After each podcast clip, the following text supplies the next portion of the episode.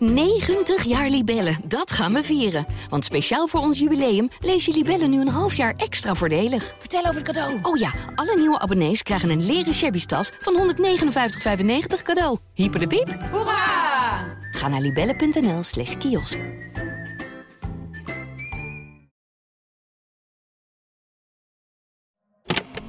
Wil je voorspellingen luisteren? We beginnen bij de eerste voorspelling. Nou, Verwacht dat Zelensky. Het grote thema van 2022 wordt toch vooral de Eh, we gaan horen wat je daarover hebt gezegd. vast niks, niet veel goed. Hallo, mijn naam is Pieter Klok. Ik ben hoofdredacteur van de Volkskrant. En dit is eh, de nabespreking 2022. Dat is een podcast waarin we met specialisten van de Volkskrant gaan terugkijken op het afgelopen jaar. Dat doen we aan de hand van voorspellingen die ze eerder hebben gedaan. Eh, we gaan kijken of die voorspellingen zijn uitgekomen. eh, en, zo, nee, waarom niet? Ehm, vandaag gaan we praten met onze economisch redacteur Peter de Waard. Schrijft al sinds eind jaren 70 over de economie, heeft al vele crisis meegemaakt en kan daardoor de huidige crisis ook eh, goed duiden. Welkom Peter. Ja, goedemiddag. Het is eh, bij het moment van opnemen donderdag 15 december en vanmiddag komen de centrale banken bijeen om te beslissen over een nieuwe renteverhoging. Peter, jouw voorspellingen waren van eh, maart, dus dat was na het begin van de oorlog. Daar hebben we je natuurlijk wel een beetje mee geholpen, want als je ze in januari had moeten doen, denk ik, was geen enkele voorspelling uitgekomen. Eh, we gaan naar jouw eerste voorspelling luisteren. Ja, het is natuurlijk altijd twijfelachtig of de sancties er eind dit jaar nog zijn. Want eh, ja, op een gegeven moment houdt niemand dat vol. Dus eh, Rusland zou dan zo verarmen dat het een probleem wordt en ook een gevaar zou worden. Dus voor andere landen, want ze hebben natuurlijk nog wel atoomwapens. En ook veel westerse landen zullen natuurlijk gaan klagen. Want natuurlijk krijg je een populistische beweging. Die wordt versterkt door deze ontwikkelingen. Hè, al zeker natuurlijk door het vluchtelingenvraagstuk. En de andere is natuurlijk de ondergraving van de koopkracht. Als een heel groot deel van natuurlijk de lagere betaalden ja, hierdoor ontzettend achteruit gaat, ja, dan krijgen ze ook een groot probleem. Nou, Peter, het is wat minder dramatisch geworden dan- je had voorspeld. Eh, Nou, met de koopkracht wel. Natuurlijk, eh, wat ik wel onderschat heb, is natuurlijk de hardnekkigheid van de sancties. mhm. Blijkt hieruit dat eh, ja, die toch eind dit jaar nog allemaal zijn en die nog steeds eigenlijk verscherpt worden tegen, eh, tegenover Rusland. Dus ja, ik denk dat, dat, eh, dat ik daar wel niet zo goed op zat. Nee, nou ja, je redenering is heel goed te volgen. hè. Je zegt, ik verwacht eh, grote maatschappelijke onrust. Ja. Eh, mensen zien hun koopkracht dalen. Ook de vluchtelingen die hier naar komen. Die had, je had meer maatschappelijke onrust verwacht eigenlijk. En, en daardoor was je analyse, dan komt er enorme politieke druk om toch tot een soort vrede met Rusland te komen. En misschien ook die sancties af te bouwen. Maar die maatschappelijke onrust is eigenlijk kleiner eh, gebleken dan we hadden gedacht. En, komt het niet vooral omdat de overheid wederom zo enorm royaal te hulp is gekomen? Dat heeft zeker een rol gespeeld natuurlijk eh, op dit moment. Eh, je probeert men op allerlei manieren, dus door, steunverlening, door het proberen de rente niet al te veel te laten stijgen, toeslagen op de energie, heeft men allemaal geprobeerd om toch de effecten voor de koopkracht te beperken. En ja, we gaan de, de AOW gaat natuurlijk per januari met 10% omhoog, dat is een goede toezegging. De pensioenen gaan onverwachts weer beter, ondanks het feit dat de pensioenfondsen... eh, Ehm, ja, natuurlijk dit jaar heel slecht gepresteerd hebben door de daling van de beurzen. Maar de pensioenen kunnen door de rentestand kunnen ze om, eh, ja, kunnen ze omhoog. En dat eh, heeft natuurlijk veel onvrede weggenomen. Want ik denk dat met name de onvrede was bij de ouderen. Die zijn toch de sterkste politieke lobby op dit moment. Veel, er- veel sterker dan de jongeren. Ja, en, en tegelijkertijd, eh, jij noemde ook in je analyse dat, dat toen waren we nog ook echt bang voor de atoombom van, Ja. van Poetin en ook de macht van Poetin. En jij dacht van ja, uiteindelijk zal die angst eh, er toch toe leiden dat we er minder hard invliegen. Eh nou ja, wat, wat eigenlijk toch wel verrassend is, is dat Poetin toch minder sterk is dan we hadden gedacht. Oekraïne veel sterker, ook door de wapensteun die wij leveren. Dus dat is denk ik ook iets is, wat we totaal anders hadden ingeschat in maart. Ja, ik, uh, die politieke analyse die is niet helemaal juist natuurlijk. Poetin uh, staat zwakker in zijn eigen land dan we gedacht hadden. Ja, en ik denk dat toch ook iedereen de angst voor atoomoorlogen, dat is er op dit moment ook niet echt. Uh, Poetin heeft wel een paar keer gedreigd. Hij heeft dat woord ook wel genoemd, hè, dat hij desnoods bereid zou zijn dat in te zetten.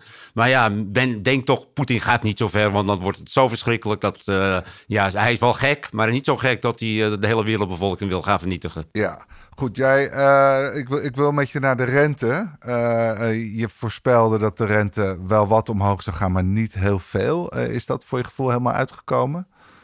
Ja, ik had natuurlijk in, op dat moment in maart nog niet een idee dat inflatie helemaal zou oplopen. Tot in Nederland is het een keer 14% geweest op jaarbasis. Een van de allerhoogste in, uh, in de wereld. Dat dat uh, zo enorm zou zijn. En, maar ja, ik vind dat de rente in Europa is natuurlijk nog niet zo verschrikkelijk veel verhoogd. Die is dan van uh, ja, 0 naar 2 procent gegaan. Maar in de Verenigde Staten is het nu bijna al 5 procent. Ja. ja, dus dat is, scheelt wel een hele slok op een borrel wat hier gebeurt. En dat heeft natuurlijk te maken met natuurlijk dat heel veel landen in de muntunie ja, die hebben enorme schulden en die kunnen dat tegen een hoge rente amper meer financieren. Dan zeggen, de, uh, ja, zeggen de crediteuren, nee, we gaan er niet meer op in. Ja, maar eigenlijk is het ook dankzij die hoge rente dat misschien de maatschappelijke onrust beperkt is gebleven. Want daardoor konden de pensioenen ineens heel ja. fors omhoog. Want die zijn echt tot 15% omhoog gegaan. Ja, bij sommige uh, pensioenfondsen wel. Dus uh, bij bijna alle pensioenfondsen zijn de pensioenen omhoog gegaan. En bij sommigen gaat het echt om 15, 20 procent. Nadat ze jaren niet hebben kunnen verhogen. Hè? Dus dan denkt iedereen van die ouder is. Nou ja, ik ga er toch wel altijd op vooruit.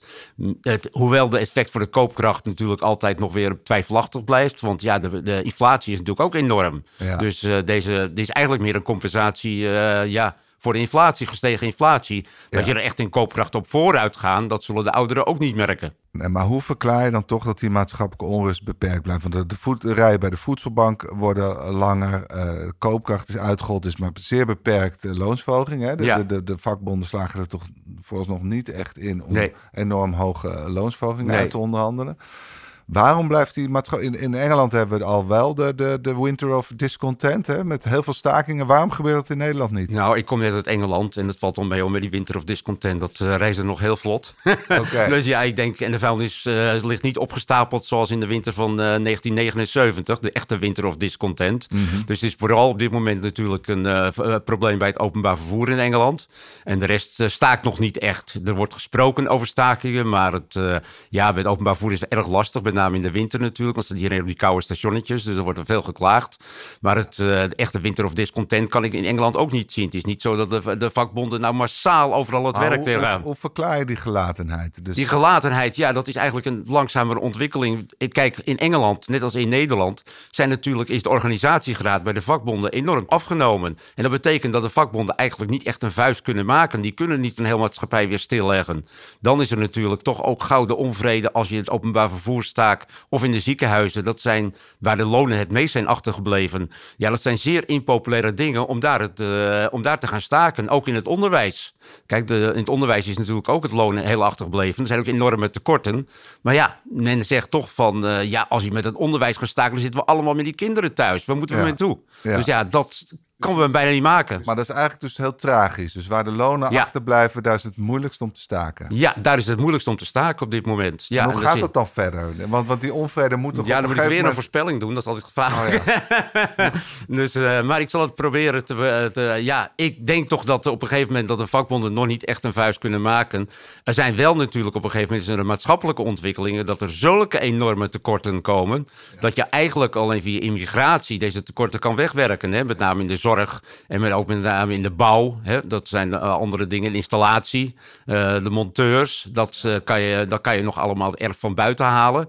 Wat veel moeilijker is natuurlijk in het onderwijs. Ja. Hoe ga je dat oplossen? Dat, ja, dat weet eigenlijk nog niemand. Dus ik denk dat, dat daar op een gegeven moment wel de lonen omhoog zullen moeten.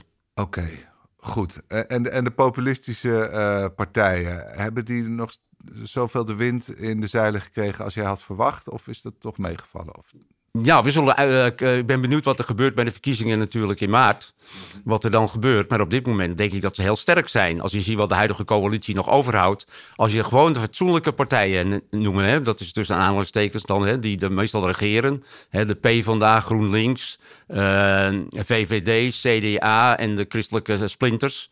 Die hebben samen geen meerderheid meer. Dus het, je bent afhankelijk natuurlijk direct van een extreem linkse of rechtse partij. Dus van de FSP of eh, van, eh, ja, van de PVV of Ja 21 of van Volt. Maar het, eh, dus, ja, het zijn van die partijen die natuurlijk ja, die of nieuwkomers zijn of aan een van de vleugels zitten. Ja. Goed, we gaan naar een instantie die niet democratisch gekozen wordt, maar wel enorm veel invloed op ons dagelijks leven heeft, de Europese Centrale Bank.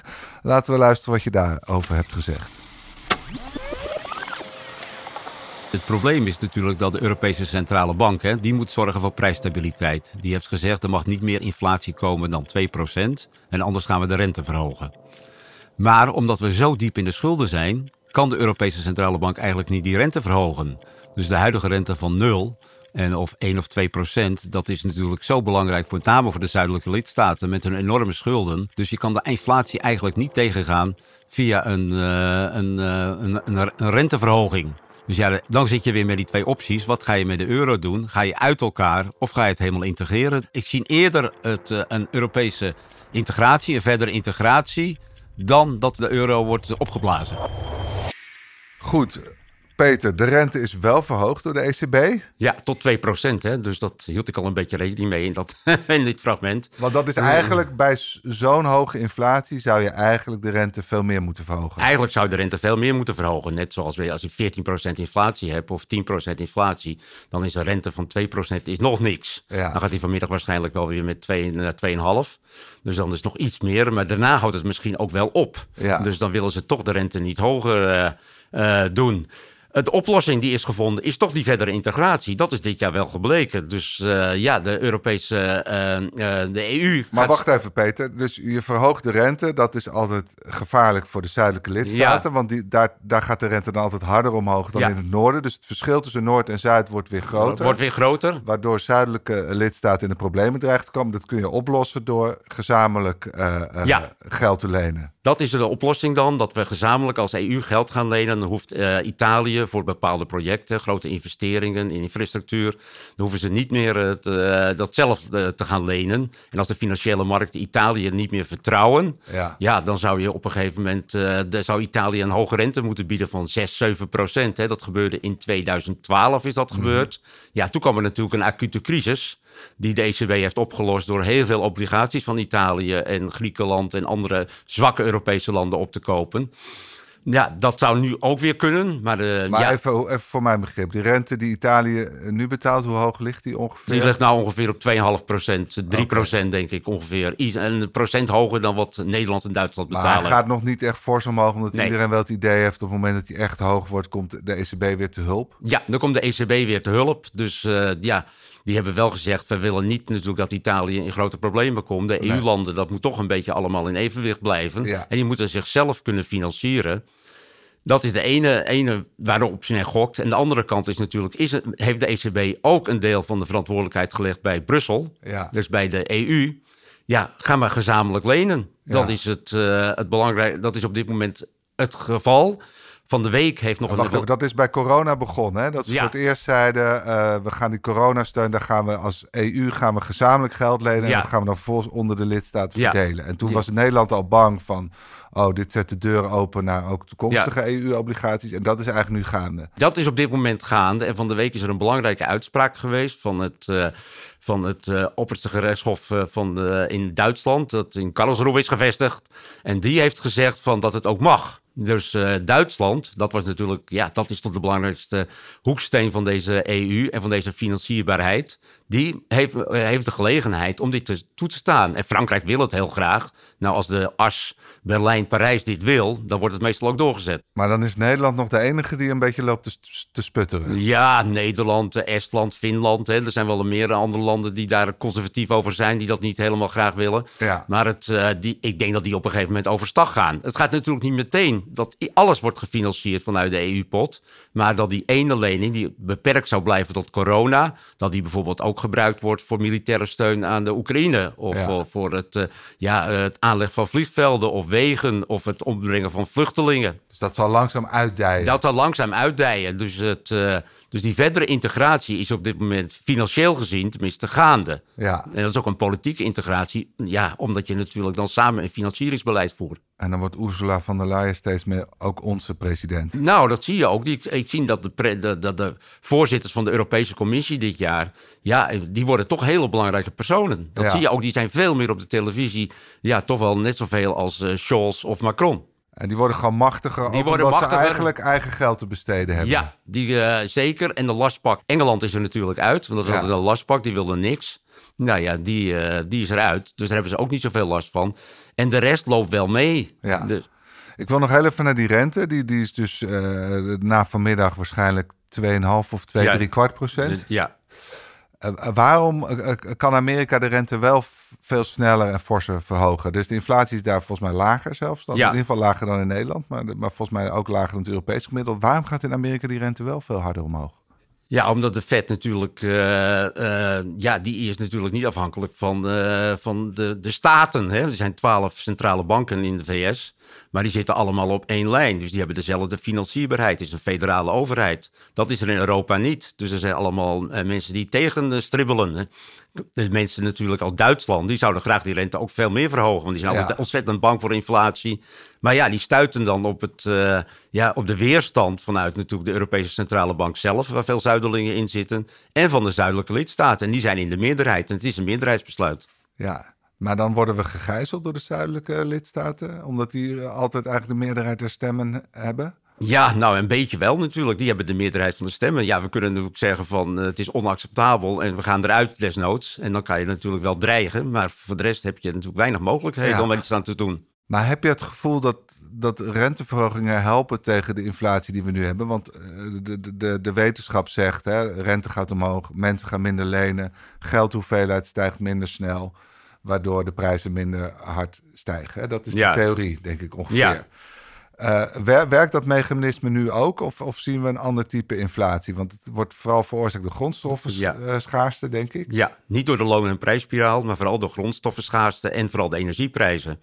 Ja, en die gaan, zijn op dit moment eigenlijk al aan het dalen. Hè? Want in Ja. Amerika is de inflatie nu naar gedaan naar 7,1 procent.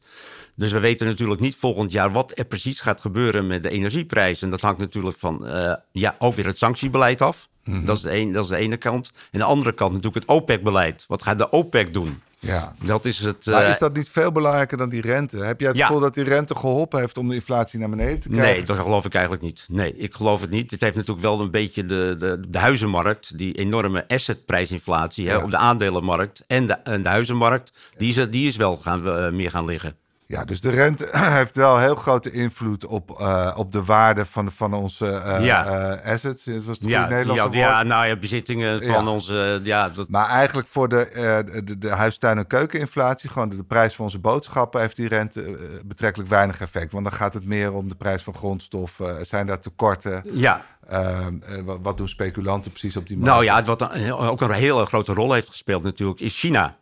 Dus eh, als de economie van China heel krachtig was aangetrokken, hè, dat China weer groeicijfers haalde van 10, 11 procent, dan zou de vraag naar grondstoffen eh, ja, veel sneller zijn gestegen. En ook de vraag naar energie. Dat is niet gebeurd. China zit zelf met hele lage groeicijfers, als gevolg natuurlijk van de lockdowns die daar nog steeds zijn. En vaak is natuurlijk wordt de grondstoffenprijs ja, voor een heel groot deel bepaald door natuurlijk de vraag uit China, de grootste Ja. industrienatie in de wereld. Maar zijn we er dan een beetje gered doordat China het niet zo goed doet? Want anders wa- waren die prijzen van grondstoffen nog veel meer de, Ja, de ik denk dat er zeker dat, daarmee een, eh, dat we daardoor een beetje gered zijn. In- Niet wat betreft economische groei, want het is lekker als China natuurlijk als motor van de wereldeconomie wel functioneert. Ja. Maar we zijn wel gered in, in het feit van inflatie. Dat Ja. daardoor de grondstoffen niet zoveel zijn gestegen als misschien begin dit jaar was verwacht. Want we hadden gedacht dat de Chinese economie, als het de pa- pandemie verdwijnt, veel, snel, weer, veel sneller die groei zou oppakken. Ja. En er is iets heel verraderlijks aan die inflatiecijfers. Hè? Eh, in de eerste plaats omdat het wordt vooral gedreven door de hoge energieprijs. Ja. Nou, en heel veel mensen die hadden nog een langer lopend contract, dus die Ja. betaalden die prijs eh, helemaal niet. Nee. Dus voor een deel van Nederland lag de inflatie in werkelijkheid eh, eh, veel lager. Ja. Eh, maar er is nog iets ingewikkelds, vind ik altijd, bij die inflatie. Want hij wordt altijd jaar op jaar gemeten. Ja. Hè? Du- Dus eh, volgens mij zijn ongeveer in november vorig jaar Ja, begonnen de prijzen te stijgen. Klopt. Dus je hebt dan heel lang zit je op die hoge inflatie. Inflatie, Maar inmiddels bereiken we het moment dat een jaar geleden we al de prijzen al heel ver gestegen waren. Dus, Ja. dat, Ja, nu Gaan- vloeit het er een beetje uit. Hè? Dat is op dit moment het geval. dus de inflatie neemt af. De inflatie neemt af op jaarbasis. Want in november vorig jaar waren de prijzen al met 8% gestegen. Nou zitten we in november dit jaar. Ja, dan is het ineens, als er dan weer 2% bij komt, dan is het, Ja. dan zijn we 12%. Dan is het maar eigenlijk vergeleken met een jaar geleden, is het maar 4%. Maar verwacht je ook deflatie op een gegeven moment als die energieprijzen weer even... eh, want die, die zijn toch ook al eh, minder hoog dan deze zomer? Ja, maar er zijn ook andere dingen natuurlijk die weer een rol spelen, zoals bijvoorbeeld de duurzaamheid. Ja. Dus ik denk, verwacht eigenlijk geen deflatie meer op korte hoe bedoel je termijn. met de duurzaamheid? Nou ja, dat heel veel dingen natuurlijk toch eh, voedingsmiddelen, ook energie. Dus door het, eh, men probeert toch die hogere prijzen wat te handhaven. Om te zeggen van we moeten wel eh, overschakelen de energietransitie. Moeten we aantrekkelijk maken. Dus als iedereen niet meer gaat isoleren en als we het niet meer wind en zonne ja, rendabel maken, ja. dat vinden men ook niet goed. Dus iedereen die nou in wind- en zonne-energie eh, investeert, die moet ook een rendement kunnen maken. Maar zeg je nou eigenlijk dat de politiek die, die, die prijs misschien wel hoog wil houden? Ja, die wil het wel al, eh, iets hoger. Die wil het zeker Ja. iets hoger houden. Ik denk niet dat, ze, dat we terugkeren weer naar een eh benzineprijs van 1,50. Oké, Nee. nou, mooi is dat.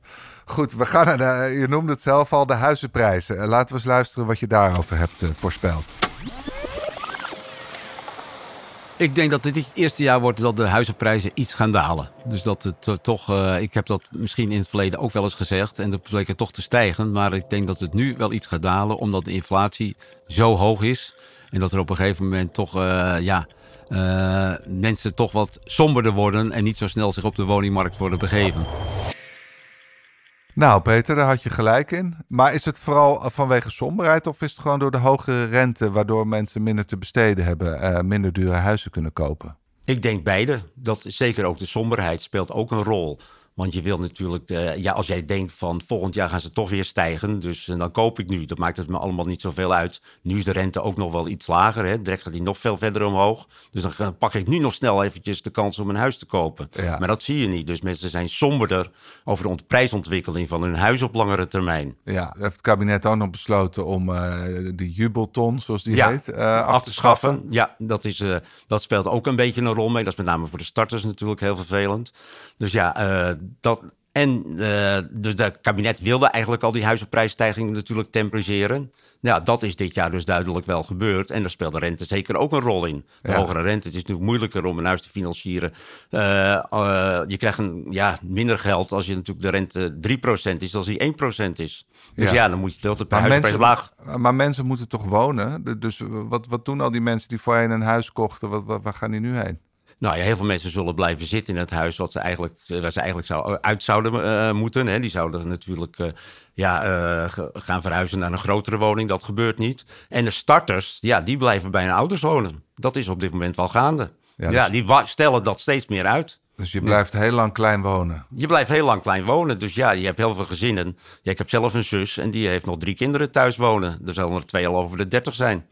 Oh ja? Ja, ja dat is het. Ugh, moeten we eens een reportage gaan maken. ja. Maar hoe, hoe moet het verder, eh, Peter? Want we moeten ook heel veel vluchtelingen huisvesten. En het lukt nog steeds niet om huizen te bouwen, ook door de stikstofcrisis. Wat, wat, wa- wa- waar is de uitweg? Ja, de uitweg is natuurlijk dat we met meer mensen in één huis gaan wonen. Kijk, dat is Ja. natuurlijk de oorzaak van het huizentekort is natuurlijk de gezinsverdunning. We willen allemaal alleen wonen.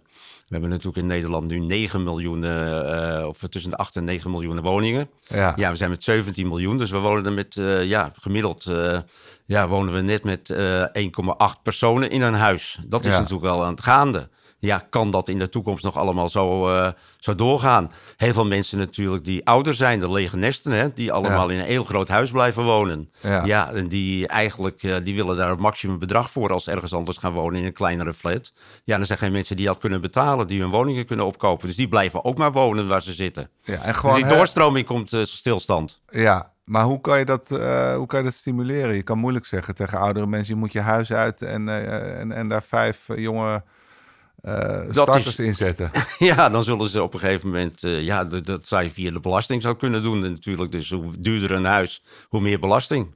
Dat Ja. is het enige wat je er- daaraan kan doen. Het eigen huis, eh, woningforfait en zo. Dat daar aanpassingen aan gebeuren. Dat je woont, eh, dure woningen ja, veel duurder maakt voor de mensen die er Want wonen. Is dat in Nederland fiscaal gewoon niet veel te gunstig? Ja, in Nederland is het fiscaal. eh, in Engeland weet ik dat bijvoorbeeld. Ja, daar is ook bijvoorbeeld de onroerend goedbelasting. De council tax, zoals het daar heet. Ja. Ja, daar is het, die is veel hoger dan in Nederland. Dus dat was veel meer afhankelijk van je waarde. Dus als je daar een huis koopt van 5 miljoen, dan betaal je blauw aan belastingen. Dat kunnen heel veel mensen permitteren. Natuurlijk Ja. al die bankers in de city en al die sterren, die kunnen dat heel makkelijk permitteren. Maar heel veel mensen, die andere mensen niet. Dus het, eh, en dat brengt natuurlijk wel, eh, ja, heeft het het aantrekkelijke natuurlijk om voor mensen om weer door te stromen naar kleinere woningen. Ja, maar de, de kans dat het Nederlands kabinet dat doet is vrij klein. Want, Op dit moment met een VVD-kabinet zal dat niet gebeuren. want- want nee. dit is gewoon het kabinet van de huizenbezittende klasse, toch? Ja, dit is het kabinet van de huizenbezittende klasse. Er is wel iets aan gedaan hoor. Ook door dit kabinet natuurlijk. Dat is de aftrek van de hypotheekrente. Ja. Die heeft men wel beperkt. Dus eh, men heeft wel gezegd van de jubelton wordt nu afgeschaft. Hè, dus eh, men probeert er wel iets aan te doen. Ja. Maar men vindt zelf natuurlijk deze ontzettende huizenprijsstijging ook niet wenselijk. Nee, maar we hebben wel Hugo de Jonge nu en we weten die is heel voortvarend. En die, en die is allerlei maatregelen aan het eh, afkondigen. Hè. De, de, Ja. de, de vrije huur moet worden beperkt. Ja. Hij wil weer regie op eh, de volkshuisvesting. Eh, verwacht je daar een oplossing van? Nee, niet op, eh, op korte termijn. Want het is natuurlijk, eh, planologisch is natuurlijk huizenbouw in Nederland ook heel moeilijk. We zijn natuurlijk een land met, ja, waar niet zoveel ruimte is. En we willen onze groene zones houden. En, het, en daar is een tekort aan bouwvakkers. Dat zijn Ja. wel twee knelpunten natuurlijk die ook meespelen. Dus dan zouden we natuurlijk weer enkele honderdduizenden Oekraïners die in de bouw zitten, die zouden we hier naartoe moeten halen. Ja, oké. Nou, dat valt niet mee. Nee, goed. Peter, we gaan het over onderwerpen hebben waar, waar ik eh, zelf niet zoveel mee heb. Omdat ik vanaf het begin af aan heb gedacht, dit is tulpenhandel, eh, dit is eh, windhandel. Ooit in 2016 kwam ik iemand tegen die zei, je moet nu bitcoins kopen. Soms word ik wel s'nachts wakker en dacht ik, hoe zou mijn leven er hebben uitgezien als ik dat toen had gedaan? We gaan het hebben over crypto en wat jij daarover hebt gezegd. De cryptomunt die zal dit jaar ook een beetje die discussie zal gaan, eh, ook gaan variëren. Maar de bitcoin zal waarschijnlijk weer een keer omhoog gaan en die zal er ook een keer weer heel hard vallen. Maar we gaan het in het betalingsverkeer gaan we het niet invoeren. Daar is op dit moment te weinig steun voor. Eh, het, is, het blijft natuurlijk een ongereguleerde markt. Dus ik denk aan het einde van het jaar dat de chaos rond cryptomunt alleen maar groter zal zijn. Maar het, eh, dat we er zeker niets mee zullen betalen. Nou Peter, eh, opnieuw eh, zat je helemaal goed. Ja, de chaos is enorm ja, Ja. op dit moment. Ja. Ja, hoe groot is die chaos? Is dit het einde van de crypto? die Dat we- is ook dat we weer- hier zien? Er zijn natuurlijk eh, op dit moment een aantal schandalen gaande. Hè? Of mensen die er natuurlijk gefraudeerd hebben met deze munten. En ehm, ja, en met name de mensen die de beurzen bezitten. Ja, dat is natuurlijk onduidelijk wat er nu gaat gebeuren. Het is natuurlijk een heel raar ding, die cryptomunt. Eh in het verleden is hij op niets gebaseerd, is hij omhoog gegaan. Dus ja, hij kan weer op niets gebaseerd omhoog gaan. Ja. En zeker natuurlijk als eh, ja, de, de, de geldontwaarding, hè, dat op een gegeven moment twijfel ontstaat over eh, de waarde van de eigen valuta's. Ja. Dus eh, we, de overheden geven te veel geld uit, de centrale banken geven te veel geld uit. En dan zeggen me- mensen toch van, ja, dan kies ik toch liever voor iets imaginairs, maar waarvan tenminste duidelijk is dat er niet meer van kan worden eh, bijgemaakt. Ja, het is net als goud. Hè? Net Dat- als goud. eh, waar de Maar dan kan je nog delven natuurlijk, maar Ja. de cryptomunten zijn een bepaald aantal, zijn die eh net als heel- een plafond. als je heel veel energie erin stopt en heel veel servers gebruikt, kun je toch ook crypto's delven? Maar, Ja, dan kan je, maar er zijn er niet zoveel meer. Maar Van de bitcoin bijvoorbeeld, die zijn al bijna allemaal gedolven. Er zijn er nog eh, een paar honderdduizend of zo zijn er nog te delven. En dat kost zo ontzettend veel energie dat de kosten daarvan niet eens opwegen. Oké, dus, dus dat, dat eh, neemt nu ook eh, af. Dat neemt Dat- nu af, de- ja. van nieuwe crypto's. En mensen zien natuurlijk dat deze markten gemanipuleerd worden. Hè. Bekend dit jaar was de Dogecoin. Dat Ja. is dat eh, ding die Elon Musk op een gegeven moment propageerde. Dat was een grap, een cryptomunt die als grap werd gelanceerd. Maar Musk zei, dat is hartstikke leuk, dat ga ik in. Ja. Nou, toen volgde iedereen dus dat ding. Ja, dat ging wel de verduizendvoudigde in een korte tijd. Ja. Ja, en later zei, zei Musk weer van, nou, ik, ik, ik ga eruit, ik verkoop een deel. Ja, ja, toen stortte het weer helemaal in. Ja, maar is het toch een fenomeen? Als ik jou een beetje beluister, denk ik, het is eigenlijk een blijvend fenomeen. Want mensen verlangen naar speculatie, verlangen naar snelle winsten. Ja, Uh, dus er zal altijd weer behoefte zijn aan, aan een, een soort, uh, ja, zo'n soort beleggingsproduct eigenlijk. ja, anders zoek je het bijvoorbeeld in de kunst of in de wijnen of uh, wat postzegels in het verleden. Dus dit is De- gewoon de menselijke hebzucht, Ja. die, die, is de grote Mensen zoeken altijd naar een buitenkantje natuurlijk van iets wat je koopt en wat natuurlijk in waarde heel snel stijgt. Ja, Ik denk dat dat, eh, en dat was natuurlijk, de, daar was de crypto een voorbeeld van. ja. En het gekke is, nu wil volgens mij de Nederlandse bank even zeggen, je moet, je moet de crypto gaan reguleren. Je moet daar toch wat regels voor op gaan stellen, want het is nu het Wilde Westen. Hè? Dat, dat faillissement van die cryptobeurs FTX was Ja. daar ook wel een extra trigger voor, denk ik. Van we moeten die, die cryptobeleggers toch een beetje gaan beschermen. Is dat een goed idee? Nou, ik ben er niet zo voor. Ik denk dat je gewoon moet zeggen van eh, we moeten crypto niet hebben. En het, eh, dat je het of moet verbieden. Nou, het is heel erg moeilijk omdat je dan naar het buitenland gaat. Dus eh, dat blijft voortwoekeren. Maar het, als je het natuurlijk gaan zelf ga- deze munten ook gaan uitbrengen. Ja, dan ga je het ook een beetje reguleren. En dan ga je ook eigenlijk zeggen van ja, het is eigenlijk wel goed. Je gaat het legitimeren. Ja, je gaat het veel meer legitimeren. Ja. En dat vind ik eigenlijk niet heel goed. Dus, Maar goed, eh, je hebt dus je hebt reguleren, hè? dan ga je regels Dus, en ja. moeten ze misschien bepaalde transparantie in acht nemen. Dat, dat is één deel. En het andere deel is, en, en die beweging was er ook, dat ze zelf een digitale munt uit gaan geven, toch? De ECB of ja, maar dat blijft ook imaginair. Dat blijft wel. Maar het, waarom eh, willen ze dat? Ja, om die, eh, omdat ze denken dat er misschien toekomst in zit. En dat mensen daar vertrouwen in hebben, omdat er niet, eh, on- eh, niet kan worden bijgemaakt. Dat er een maximum aan zit. Ja, Maar goed, waarom de centrale banken dan niet zeggen van... we maken ook een maximum aan onze eigen bankbiljettenuitgiften? We hebben toch al digitaal beetje- geld, we betalen toch allemaal al met digitaal geld? Wat voegt maar is het dan dat ze dat achter de hand hebben? Van stel dat onze eigen munt ten prooi valt aan inflatie, dat ze op een gegeven moment overschakelen op een digitale munt? Ja, nou, dat denk ik nog niet. Dat, dat, zover denk ik dat niet. Want ik denk, niet, ik denk ook niet dat dat werkt. Maar het, eh, wat ik eh, wel denk, dat ze proberen die, eh, ja, toch die verhalen over die fraudes en dat soort dingen en die schandalen. En dat ze dat proberen weg te halen en dat ze het in iets, ja, eh, on- wat onder toezicht staat van de centrale bank, proberen te reguleren. En dat er dan misschien wat beter werkt of het, eh tenminste die schandalen weg zijn. Maar ik vind het nog steeds geen systeem om daarmee geld te betalen. Ik geloof, ik geloof er absoluut niet in. Omdat het betaalsysteem werkt op dit moment heel goed, digitaal. We hebben gewoon een prachtig betaalsysteem. Hey, Ja. Nog even naar die cryptobeurs FTX. Hoe kijk je daar tegenaan? Die, die man zit inmiddels in de gevangenis. Ja. Wat, ja. wat is daar nou precies gebeurd? Ja, daar is natuurlijk het, op een gegeven moment heeft die man die heeft eh, eh, allemaal munten aangetrokken en daar eh, geld mee gehaald en die is ermee vandoor gegaan. Die is er gewoon het, een rijk luisleventje mee gaan leiden. Die ging het in allerlei andere dingen storten.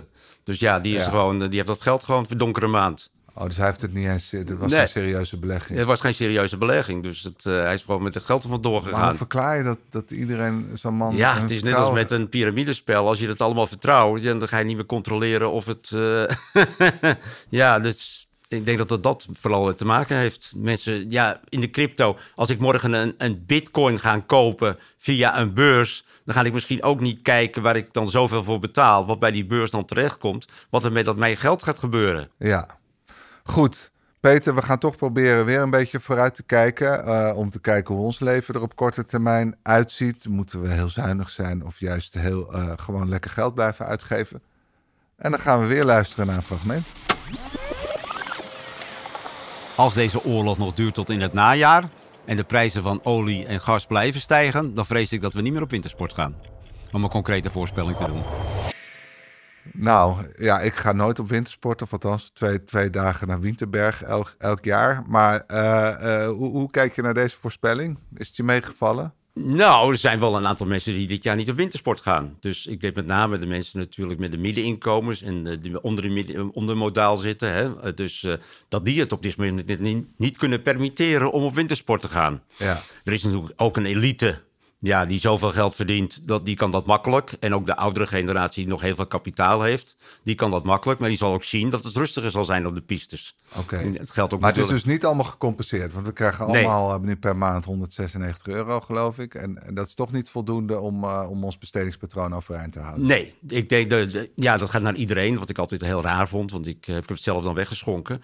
Maar het, ja, ik vind dat een heel, heel raar systeem dat ook mensen die het eigenlijk niet nodig hebben, dat zijn de mensen die natuurlijk op wintersport gaan, dat Ja. die, dat die eh, dat geld ook krijgen. Dat heb Ja, ik altijd maar eigenlijk mensen, groepen, dus dat zijn vooral middeninkomens die Ja. het allemaal net konden betalen. kon net konden betalen. Die moeten nu zeggen, ja, die willen eh, toch, die gaan toch wel, die willen toch wel een kerstfeest vieren en dat soort dingen en een verjaardag door laten gaan en abonnementen van verenigingen of van eh, eh, tijdschriften en lidmaatschap van verenigingen. Dat vinden ze toch op een gegeven moment belangrijker dan een, winter, dan een wintersport. Want wintersport is natuurlijk ontzettend duur. Ja. En dat kost ook natuurlijk weer heel veel energie. Dan krijgen we direct nog meer, hè, want er moet meer kunstsneeuw eh, hè, door de klimaatveranderingen ges- opgespoten worden. Ja, dat kost ook geld. Dus ook daar is het misschien wel deels een gunstige ontwikkeling. Ja. Goed, Peter, dankjewel. Eh dit was de nabespreking, de podcast waarin we terugblikken op eh 2022. Morgen zijn we er weer met de laatste aflevering. Dan ga ik met Shaila Sitalsing het politieke jaar doornemen. Graag tot dan. 90 jaar Libellen, dat gaan we vieren. Want speciaal voor ons jubileum lees je Libellen nu een half jaar extra voordelig. Vertel over het cadeau. Oh ja, alle nieuwe abonnees krijgen een leren shabby tas van 159,95 cadeau. Hyper de piep. Hoera! Ga naar libellen.nl slash kiosk.